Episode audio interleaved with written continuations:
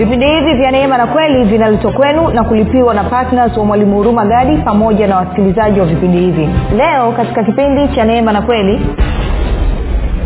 maana hayo yote yanaangaikiwa na watu wasiomjua mungu. Baba yenu wa mbinguni anajua kwamba mnahitaji vitu hivyo vyote kwao watu wasiomjua mungu ndo wanaangaika namna ya kupata mahitaji.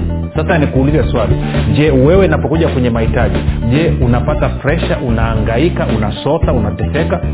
Kama unateseka unaangaika bado una wasiwasi namna itakapokuja kodi ya nyumba itakapokuja ada ya mtoto itakapokuja sijui hela kulipia mkopo wako itakapokuja nini? Inawezekana kwenye kufikiri kwako na kuenenda kwako unaendelea kama mtumwa bado.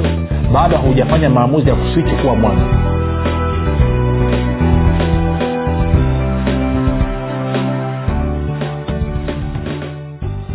popote pale ulipo rafiki ninakukaribisha katika mafundisho ya kristo kupitia vipindi vya neema na kweli. Jina langu naitwa huruma gadi. Ninafuraha kwamba umeweza kuungana nami kwa mara nyingine tena ili kuweza kusikiliza kile ambacho bwana wetu yesu kristo ametuandalia kumbuka tu mafundisho ya kristo yanakuja kwako kila siku muda na wakati kama huu yakiwa yana lengo la kujenga na kuimarisha imani yako wewe unanisikiliza ili uweze kukua na kufika katika cheo cha kimo cha utimilifu wa kristo. Kwa lugha nyingine ufike mahali uweze kufikiri kama kristo uweze kuzungumza kama kristo na uweze kutenda kama kristo. Kufikiri kwako rafiki kuna mchango wa moja kwa moja katika kuamini kwako. Ukifikiri vibaya utaamini vibaya. Ukifikiri vizuri utaamini vizuri. Hivyo basi fanya maamuzi ya kufikiri vizuri na kufikiri vizuri ni kufikiri kama kristo. Na ili uweze kufikiri kama kristo huna budi kuwa mwanafunzi wa kristo na mwanafunzi wa kristo anasikiliza na kufuatilia mafundisho ya kristo kupitia vipindi vya neema na kweli. Tunaendelea na somo letu linalosema jinsi ya kushirikiana na ufalme wa mungu katika kupata mahitaji yetu. Hichi ni kipindi chetu cha tatu na leo nataka nikuonyeshe namna ambavyo unaweza ukaishi kutokea kwenye utajiri wa mungu badala ya kuishi kutokea kwenye kutegemea mshahara wako ama kazi ya mikono yako Uh, kama ungependa kupata mafundisho hayo kwa njia ya video basi tunapatikana katika youtube. Kama ungependa kupata mafundisho hayo kwa njia ya sauti tunapatikana katika google podcast apple podcast na spotify. Kote tunapatikana kwa jina la mwalimu huruma gadi. Ukifika pale subscribe. Utakapoangalia ama kusikiliza fundisho lolote basi tafadhali like pamoja na kushare. Kama ungependa kupata mafundisho haya kwa njia ya, ya telegram ama whatsapp kuna grupu linaitwa wanafunzi wa kristo unaweza ukatuma ujumbe mfupi tukasema niunge katika namba 7895242 nawe utaunganishwa. Nitoe shukrani za dhati kabisa kwa mungu kwa ajili ya kwako wewe unanisikiliza rafiki na kwa vile ambavyo umekuwa ukihamasisha wengine waweze kusikiliza na kufuatilia mafundisho ya kristo kupitia vipindi vya neema na kweli. Asante sana kwa uaminifu wako. Pia namshukuru mungu kipekee kwa ajili ya kwako wewe ambao umekuwa ukifanya maombi kwa ajili ya wasikilizaji wa vipindi vya neema na kweli kwa ajili ya kwangu mii pamoja na timu yangu nasema asante sana kwa uaminifu wako. Na mwisho natoa shukurani kwa mungu kwa ajili ya kwako wewe ambao umefanya maamuzi ya kuwa patna wa vipindi vya neema na kweli na kwa sadaka yako ya upendo ya kila mwezi umekuwa ukichangia gharama za kupeleka injili ili watu wengi zaidi waweze kufikiwa na mwisho nikukaribishe wewe ambaye unanisikiliza kwa mara ya kwanza siku ya leo. Najua ni roho mtakatifu ndiye amekusababisha kukutana na vipindi hivi na amekusababisha kukutana na mafundisho yako kwa kusudi maalum kwa sababu kuna kitu amekusudia kukijenga katika maisha yako. Ninaamini kabisa basi utakuwa nafika katika cheo cha kimo cha utumilifu wa kristo. Lakini nikupe angalizo dogo tu kwa mafundisho ya kristo ni tofauti na mafundisho ambayo umezoea kuyasikia. Na kwa maana utakaposikia kitu kiko tofauti kidogo na vile ambavyo una, unafahamu ama unaamini baada ya kukasirika ukazima redio ama kwenye grupu tafadhali nipe muda wa siku tatu mfululizo usikilize. Naamini roho mtakatifu ataweza kukuhudumia nawe utaweza kufurahia mafundisho haya. Baada ya kusema hayo basi nataka tupige hatua. Kumbuka somo letu linasema e, jinsi ya kushirikiana na ufalme wa mungu katika kukutana na mahitaji yetu moja kwa moja tena tujikumbushe mistari michache alafu tupige hatua tuongeze kitu kidogo pale. Nilikwambia uh, uh, matayo sita tutasoma matayo sita mstari wa saba hadi wa nane alafu tutaruka tutakwenda mstari wa thelathina moja na tatu. Anasema hivi nanyi mkiwa katika kusali huyu ni bwana yesu anaongea na wanafunzi wake. Nanyi mkiwa katika kusali msipayukepayuke kama watu wa mataifa maana wao hudhani ya kuwa watasikiwa kwa sababu ya maneno yao kuwa mengi. Basi Sima, e, basi msifanane na hao maana baba yenu anajua mnayoyahitaji kabla ninyi hamjamwomba. Msisumbuke basi mkisema tule nini au tunywe nini au tuvae nini. Kwa maana hayo yote mataifa huyatafuta kwa sababu baba yenu wa mbinguni anajua ya kuwa mnahitaji haya yote. Bado utafuteni kwanza ufalme wake na haki yake na hayo yote mtazidishiwa kwenye bibilia habari njema anasema hivi nisome le mstari wa 31 anasema basi msiwe na wasiwasi tutakula nini tutakunywa nini au tutavaa nini? Maana hayo yote yanaangaikiwa na watu wasiomjua mungu. Baba yenu wa mbinguni anajua kwamba mnahitaji vitu hivyo vyote bali shughulikeni kwanza juu ya ufalme wa mungu na matakwa yake na hayo yote mtazidishiwa. Sasa nataka tupige kambi kwenye mstari wa 31 na 32 anasema hivi basi msiwe na wasiwasi tutakula nini tutakunywa nini tutavaa nini. Maana hayo yote yanaangaikiwa na watu wasiomjua mungu. Baba yenu wa mbinguni anajua kwamba mnahitaji vitu hivyo vyote. Kwa hiyo anasema na nilikuonyesha kipindi kilichopita kwamba tuchukulie tumfanye mungu ndio tajiri mwenyewe. Kwa sababu dunia na vyote viijazavyo ni mali yake sindio anasema nchi na vyote vijazavyo ni mali ya bwana. Dunia na wote wakao ndani yake ni mali yake. Kwao mungu ni tajiri. Kwao nikakwambia eidha una mfanyakazi wa tajiri na una mtoto wa tajiri. Mfanyakazi wa tajiri na mwana wa tajiri. Na nikakwambia kwamba mfanyakazi ana, ana, ana, ana, ana, ana anategemea mshahara anaopata kwenye kazi yake ili kukutana na mahitaji yake. Na mwana anamtegemea baba yake ili kukutana na mahitaji yake. Tuko sawasawa? Na nikakwambia hivi kwamba na kitu ambacho nikuongezea ni kitu hichi kwamba kwa maana hiyo basi mfanyakazi anapofanya kazi anafanya kazi ili apate mshahara. Hasukumwi na upendo anasukumwa na masilahi na mwana anapofanya kazi anafanya kazi akisukumwa na vitu viwili akisukumwa mmoja na upendo kwa baba yake lakini na mbili pia niseme utii kwa baba yake. Kwao mmoja mwana anasukumwa na upendo kufanya ile kazi ya familia na mfanyakazi anasukumwa na masilahi ya kupata mshahara na nikasema kwamba mimi na wewe lazima tufanye marekebisho katika kufikiri kwetu. Tuanze kufikiri kama wana na hivyo tuanze kuenenda kama wana na hivyo tufanye maamuzi ya kumtegemea baba badala ya kuenenda kama watumishi ama watumwa na hivyo tukawa tunategemea mshahara. Okay. Hilo likae hivyo. Sasa nikakwambia anasema maana mstari wa 32 maana hayo yote yanaangaikiwa na watu wote wasiomjua mungu kwao anasema watu wasiomjua mungu ndio wanaohangaika kwa habari ya mahitaji yao. Na kwa maana hiyo mimi na wewe tunamjua mungu tulitakiwa tusiangaike kwa sababu gani? Mungu ni baba yetu anatakiwa atuhudumie. Lakini baba yetu amesema kwamba tunatakiwa tuhudumiwa na ufalme. Sasa kabla ya kuja kwenye hiyo pointi nataka tusome tena mstari wa mbili alafu tutachipuka tutaenda kwenye wagalatia nne tena. Alafu nitakuonyesha kitu. Anasema maana hayo yote yanaangaikiwa na watu wasiomjua mungu. Baba yenu wa mbinguni anajua kwamba mnahitaji vitu hivyo vyote kwao watu wasiomjua mungu ndo wanaangaika namna ya kupata mahitaji. Sasa nikuulize swali. Je wewe inapokuja kwenye mahitaji kwenye habari ya kodi ya nyumba labda ama kwenye habari ya ada ya watoto ama kwenye habari ya matumizi ya kila siku je unapata presha unaangaika unasota unateseka?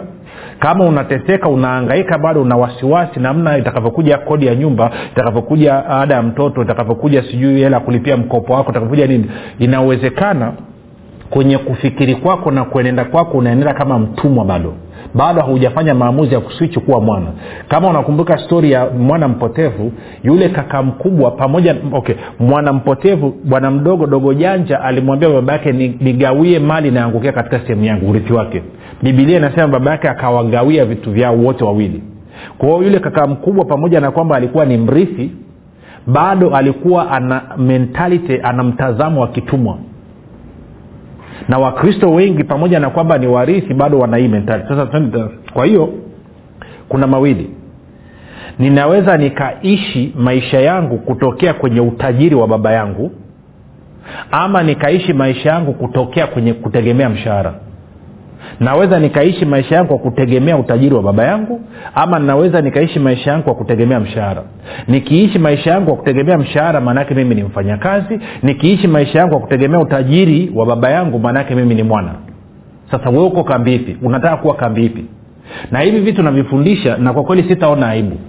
Kwa sababu nimechoka na wakristo ambao wanajidai wanajua wakati hawajui kuna watu ukijaribu kuwafundisha namna ufalme wa mungu unavyotenda kazi haswa katika eneo la fedha na uchumi wananuna wanakasirika wanatoka kwenye grupu nikusaidia kitu kimoja. Safari hii ukitoka kwenye grupu usiombe kurudi. Nenda moja kwa moja.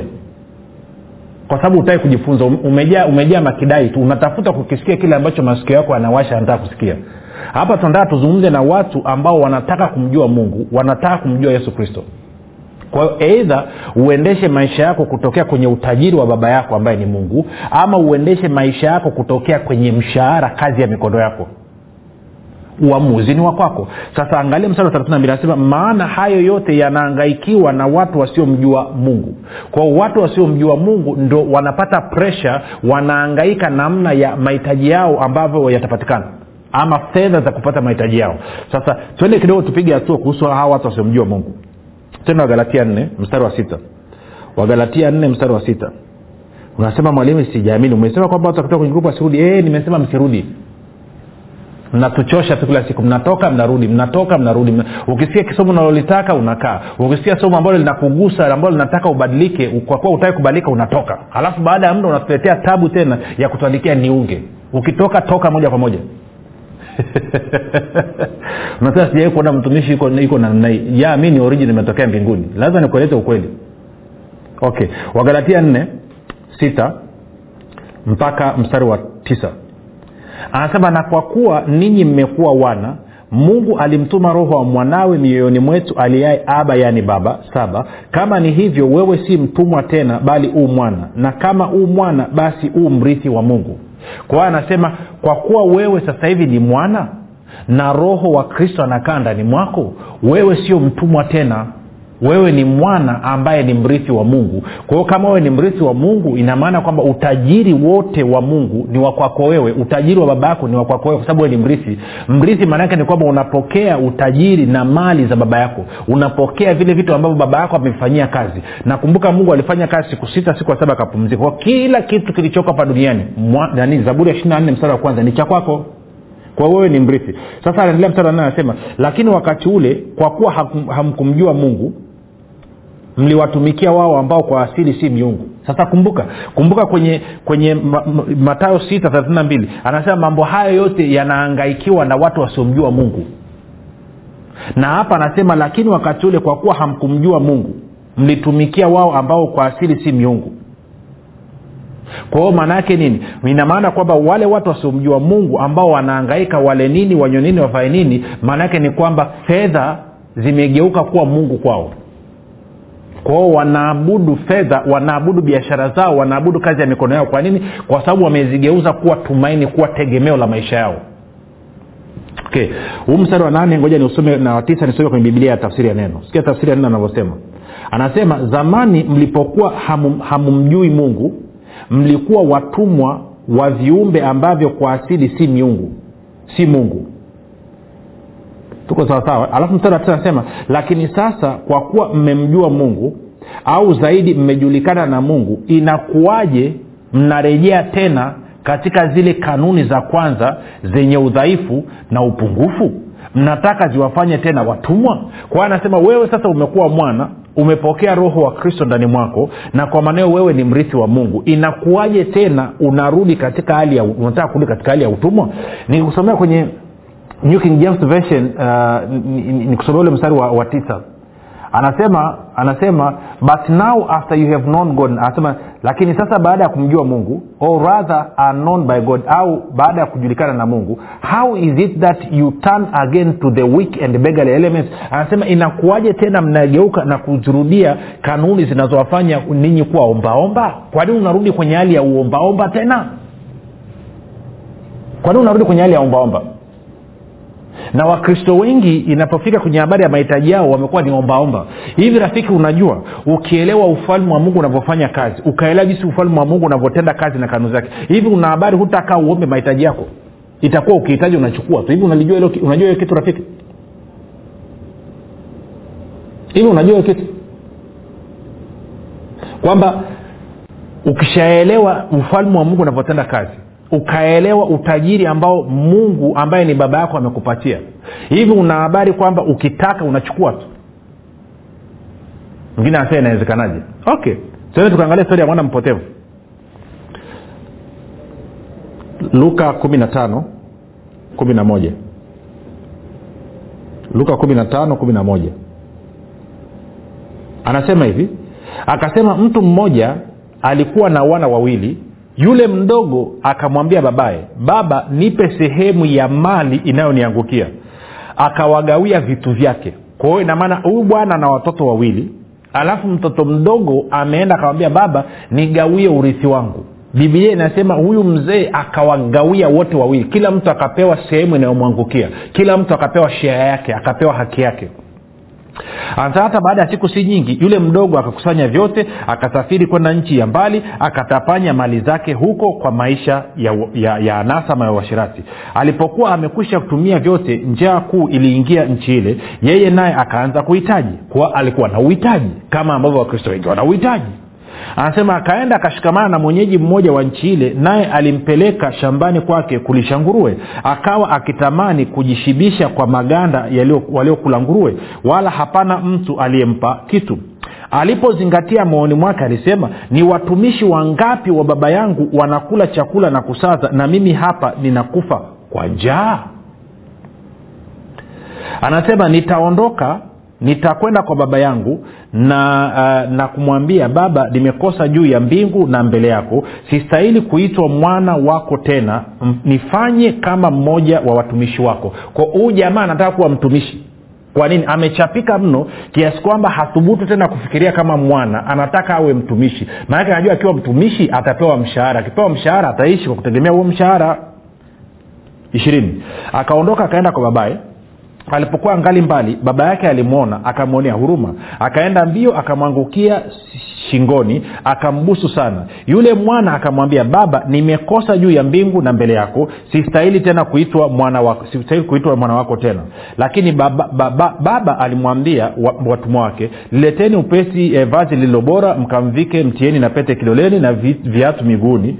Mleteni ndama aliyenona mkachinje nasi tule na kufurahi. Hii ni lugha ya agano kwa wale wanaofahamu nifundisha somo la gano huko nyuma wanaelewa nifundisha sana hii kitu. Ishiri nne anasema kwa kuwa huyu mwanangu alikuwa amekufa naye amefufuka alikuwa amepotea naye ameonekana. Wakaanza kushangilia. Hebu stop kwanza kitu hichi. Kwa hiyo maanaake ni kwamba huyu mtoto alipochukua sehemu ya mali yake akaamua kwenda kujitegemea akatoka nyumbani kwa baba yake. Kumbuka bwana yesu anasema katika yohana nane anasema mtumwa hakai nyumbani siku zote bali mwana hukaa nyumbani kwao bwana mdogo alipochukua vitu akaondoka mbele ya macho ya baba yake alihesabika kwamba amepotea alihesabika kwamba amekufa. Kwao alivyoenda kujitegemea akaacha kumtegemea baba yake. Kwa hiyo inamaana na kila mkristo leo hii ambaye anaendesha maisha yake kwa kujitegemea badala ya kumtegemea mungu ambaye ni baba yake mbele ya macho ya mungu anahesabika amepotea anahesabika amekufa. Na ndio maana labda saa nyingine mahitaji yako nani mungu mkono wa mungu katika maisha yako unaona ni ngumu sana unaomba hapo upati kitu kwa sababu umekataa kuwa mwanafamilia.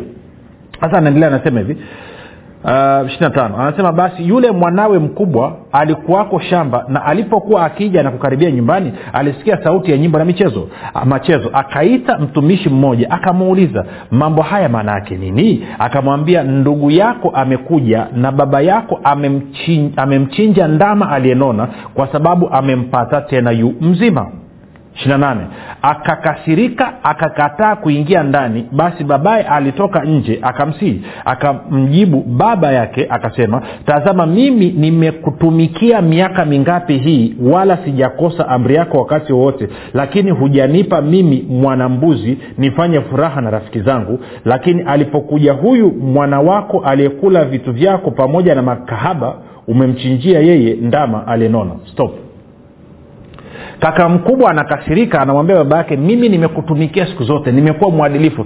Kwaya naimba mkesha nakwenda ninafunga eh, sijawahi kukosa hata siku moja sio kama yule kama wale watu wa duniani alafu hujanipatia kitu chochote. Hata kambuzi huyu mwanao ambaye amekula vitu vyako vitu vyako mali zako na makahaba wewe umemfanyia sherehe. Kitu cha kwanza bwana mdogo akula mali, mali za baba yake alikula mali zake. Kwa sababu siku ile alivyopewa akakabidhiwa urithi wake maanaake ilitoka kwenye himaya ya mzee ikawa kwenye himaya ya mtoto. Na kwa maneo alikuwa na uhuru wa kufanya na kile alichokipata kufanya kitu chochote kile. Kwao hakula mali ya baba yake amekula mali yake ya urithi. Okay sikia jibu la baba yake. Moja. Akamwambia mwanangu wewe huu pamoja nami siku zote na vyote nilivyo navyo ni vyako wewe huu pamoja nami siku zote. Vyote nilivyo navyo ni vyako. Kwa hiyo maanaake nini? Kwamba mwanangu una uwezo wa kuishi kutokea kwenye utajiri nilionao. Mali zote nilizonazo ni za kwako kwao kama unataka kondoo unataka sherehe unataka mbuzi unataka ng'ombe ungewaambia wafanyakazi waingie kwenye zizi alafu wakuchukulie. Kwao unasema mwalimu inahusiana vipi na sisi leo hii? Malaika ni watumishi wako. Waibrania wa moja kumi na tatu hadi kumi na nne inasema malaika wamewekwa kuwahudumia wale watakaurithi wokovu ama kuhudumu kwa niaba ya wale watakaorithi wokovu. Kwa hiyo inamaana kama unataka kitu malaika ndo anatakiwa wakushughulikia wakuhudumie. Lakini watakuhudumiaje sasa wakati wewe kwenye akili yako unajiona kuwa ni maskini? Unajiona kuwa ni mtumwa? Unajiona kuwa hauna kitu? Watakuhudumiaje? Watakuhudumiaje? Kwa sababu umejirudisha kwenye mfumo wa dunia hii kwa watu ambao wasiomjua mungu. Watakuhudumiaje? Angalia kule kwanini anavyosema uh, kwa sababu umejirudisha kwenye umaskini angalia wagalatia nne tena. Alafu tusome mstari wa nane na watisa lakini safari nisome kwenye bibilia ya ya nini? Ya ya inaitwa nini? Ya habari njema. Bibilia ya habari njema. Anasema hivi. Zamani hamkumjua mungu na hivyo mlitumikia miungu isiyo miungu kweli. Lakini sasa kwa vile mnamjua mungu au tuseme mnajulikana na mungu mnawezaje tena kurudi kwa wale pepo maskini na dhaifu hata kutaka kuwatumikia tena? Kwao sisi bado tunajiona ni maskini na mungu anasema mwanangu vyote nilivyo navyo ni vya kwako. Kama unataka kitu agiza malaika waambia wafanya kazi kwa sababu maanaake ni kwamba ngoja nikuonyeshe hichi kitu huyu kijana baba yake anaambia vyote nilivyo navyo ni vya kwako. Maana yake nini? Sio tu kwamba mali mashamba na kila kitu ni cha yule kijana lakini pia inamaana hata wafanyakazi wote walioko kwenye nini kwenye estate kwenye himaya ya baba yake wako chini yake. Na kwa maana chochote anachokitaka angetaka kufanya sherehe angewaambia wafanyakazi tu kwamba sikiliza jumaa mosi nitakuwa nina wageni na nategemea wageni kama mia tatu namna hii. Kwao nataka mwandae mbuzi nataka mwandae ng'ombe nataka mpike pilau nataka mlete na vinywaji mlete na soda mlete na juisi na kadhalika na kadhalika na kadhalika. Kwao wafanyakazi wangeenda kazini. Kwao mimi na wewe pia tu, tu, mungu ni baba yetu. Tumerithi ukisoma wagalatia tatu ishiri inasema kwa kuwa mimi na wewe ni mali ya kristo sisi ni, wa, ni, ni, ni, ni, ni, ni wazao wa abrahamu na warithi sawasawa na ahadi. Alafu warumi nne kumi na tatu anasema kwamba ahadi ya kwamba abrahamu atarithi ulimwengu alipewa ah- abrahamu na mzao wake kwa imani kwao mimi na wewe nasema na kwa imani ina, kwa haki inayopatikana kwa imani. Kwa hiyo inamaana mimi na wewe tuliozaliwa mara ya pili tumerithi dunia nzima. Na zaburi ya ishiri nne mstari wa kwanza inasema nchi na vyote vijazavyo ni mali ya bwana. Dunia na wote wakao ni mali ya bwana. Na kwa kuwa wewe ni mrithi wa bwana sasa hivi ina maana nchi na vyote vijazavyo ni mali yako na kwa maneo kama unahitaji kitu chochote ni swala la wewe kujua namna ambavyo ufalme wa mungu unafanya kazi ili malaika watoke waende wakakuhudumie. Kwa sababu malaika wamewekwa kwa ajili ya kuhudumu. Kumbuka malaika ni watendakazi katika ufalme wa mungu. Sasa tende ukasome kwenye tusome ibrania moja kumi na tatu kumi na nne takuwa tunamalizia. Maana tunaanza kuswichi gia sasa tunaanza kuja kwenye vitu vitu sasa. Waibrania kumi na tatu kumi na nne. Anasema je yuko malaika aliyemwambia wakati wowote uketi mkono wangu wa kuume hata nitakapowaweka adui zako chini ya nyayo zako? Je hao wote si roho watumikao yaani hao malaika wakitumwa kuwahudumu wale watakao urithi wokovu? Ama kwa kiingereza nasema to minister for kuhudumu kwa niaba ya wale watakao rithi wokovu? Kwa hiyo inamaana mimi na wewe sio tu kwamba ni wana wa mungu lakini pia ni warithi. Kwa hiyo vitu vyote utajiri wote alionao mungu ni wa kwetu lakini kama tunataka chochote baba yetu anasema kwamba hei vitu vyote ni vya kwako. Ukisoma ukisoma wakorinto wa kwanza mlango wa tatu mstari wa ishirina moja anasema vitu vyote ni vya kwako. Ukisoma warumi nane thelathini mbili anasema vitu vyote ni vya kwako. Kwa kama vitu vyote ni vya kwako nikuulize wewe unaishi kutokea wapi? Kutokea kwenye utajiri wa baba yako ambao umeurithi ama unaishi kutokea kwenye mshahara? Tegemeo lako liko wapi? Tegemeo lako liko kwenye utajiri ulioupata kutoka kwa baba yako ama tegemeo lako liko kwenye mshahara. Ili sasa hivi ambavyo umevirithi uweze kuvitumia katika maisha yako ya kila siku unatakiwa ujue namna ya kushirikiana na ufalme wa mungu sasa kumbuka kwenye wa, wa, wa, wa, nisome warumi nne kumi na tatu anasema kwamba ahadi ya kwamba abrahamu atakuwa mrithi wa ulimwengu yeye na mzao wake haikuja kwa sababu ya sheria ilikuja kwa sababu ya haki ipatikanayo kwa imani. Haki ipatikanayo kwa imani ndio imekufanya wewe uwe mrithi wa ulimwengu huu na kwenye nani matao sita tatu anasema tafuteni kwanza ufalme wa mungu na haki yake. Hiyo haki ya mungu inapatikana kwa imani iliyo kwa yesu kristo. Ukipata hiyo haki ya mungu automatikali inakuruhusu wewe kuwa mrithi wa dunia hii kwa lugha nyingine inakupa haki na uhalali wa kutumia vitu vyote ambavyo mungu ameviumba hapa. Ndomana bwanasa akasema msiangaike basi kama watu wasiomjua mungu kwamba mle nini mnywe nini mfanye nini. Mambo haya yote mungu anajua kwamba mnayahitaji. Baba yenu anajua kwamba mnahitaji lakini tafuteni kwanza ufalme wa mungu na haki yake.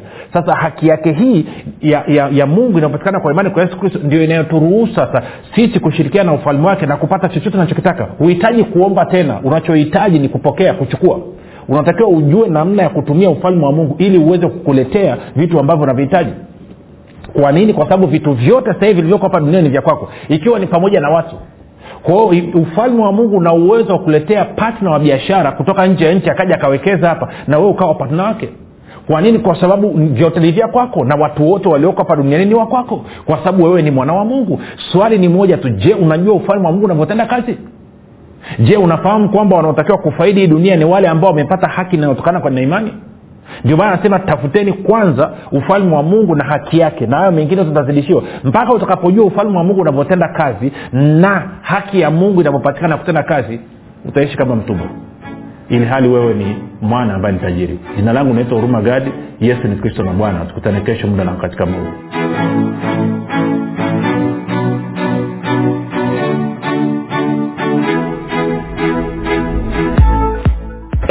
mwanafunzi wa kristo. Je unafahamu kuwa ushuhuda wako ni sehemu muhimu sana ya kuhubiri injili ya kristo? Na je unajua kwamba ushuhuda wako unamletea mungu utukufu? Na pia ushuhuda wako unatumika kuwajenga wengine? Tujulishe kwa kujirekodi kupitia whatsapp au kutuandikia ujumbe mfupi wa kile ambacho mungu amekufanyia kupitia vipindi hivi vya neema na kweli. Tutajia jina lako la kwanza tu mahali ulipo na kile ambacho bwana yesu amekutendea. Kisha tuma kwa namba 7895242 au